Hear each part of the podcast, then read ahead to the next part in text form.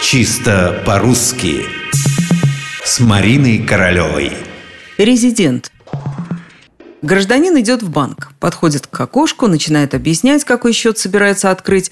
Ему задают вопрос «Скажите, вы резидент?»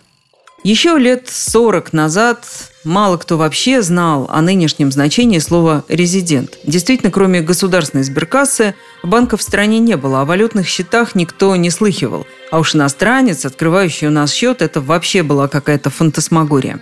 Тогда резидентами называли, во-первых, дипломатических представителей невысокого ранга, а во-вторых, представителей разведки государства, которые действовали в пределах другого государства – Наконец, резидентами всегда считались граждане какой-то страны, которые постоянно проживали в иностранном государстве.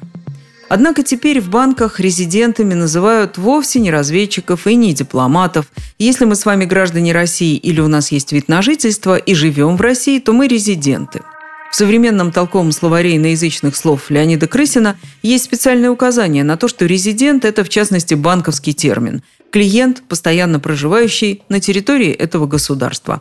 Это может быть иностранец, может быть и гражданин страны. Главное, что он постоянно здесь живет. Резидент от латинского residens residentis – сидящий, пребывающий. Так что разведка и дипломатия тут, в общем, ни при чем.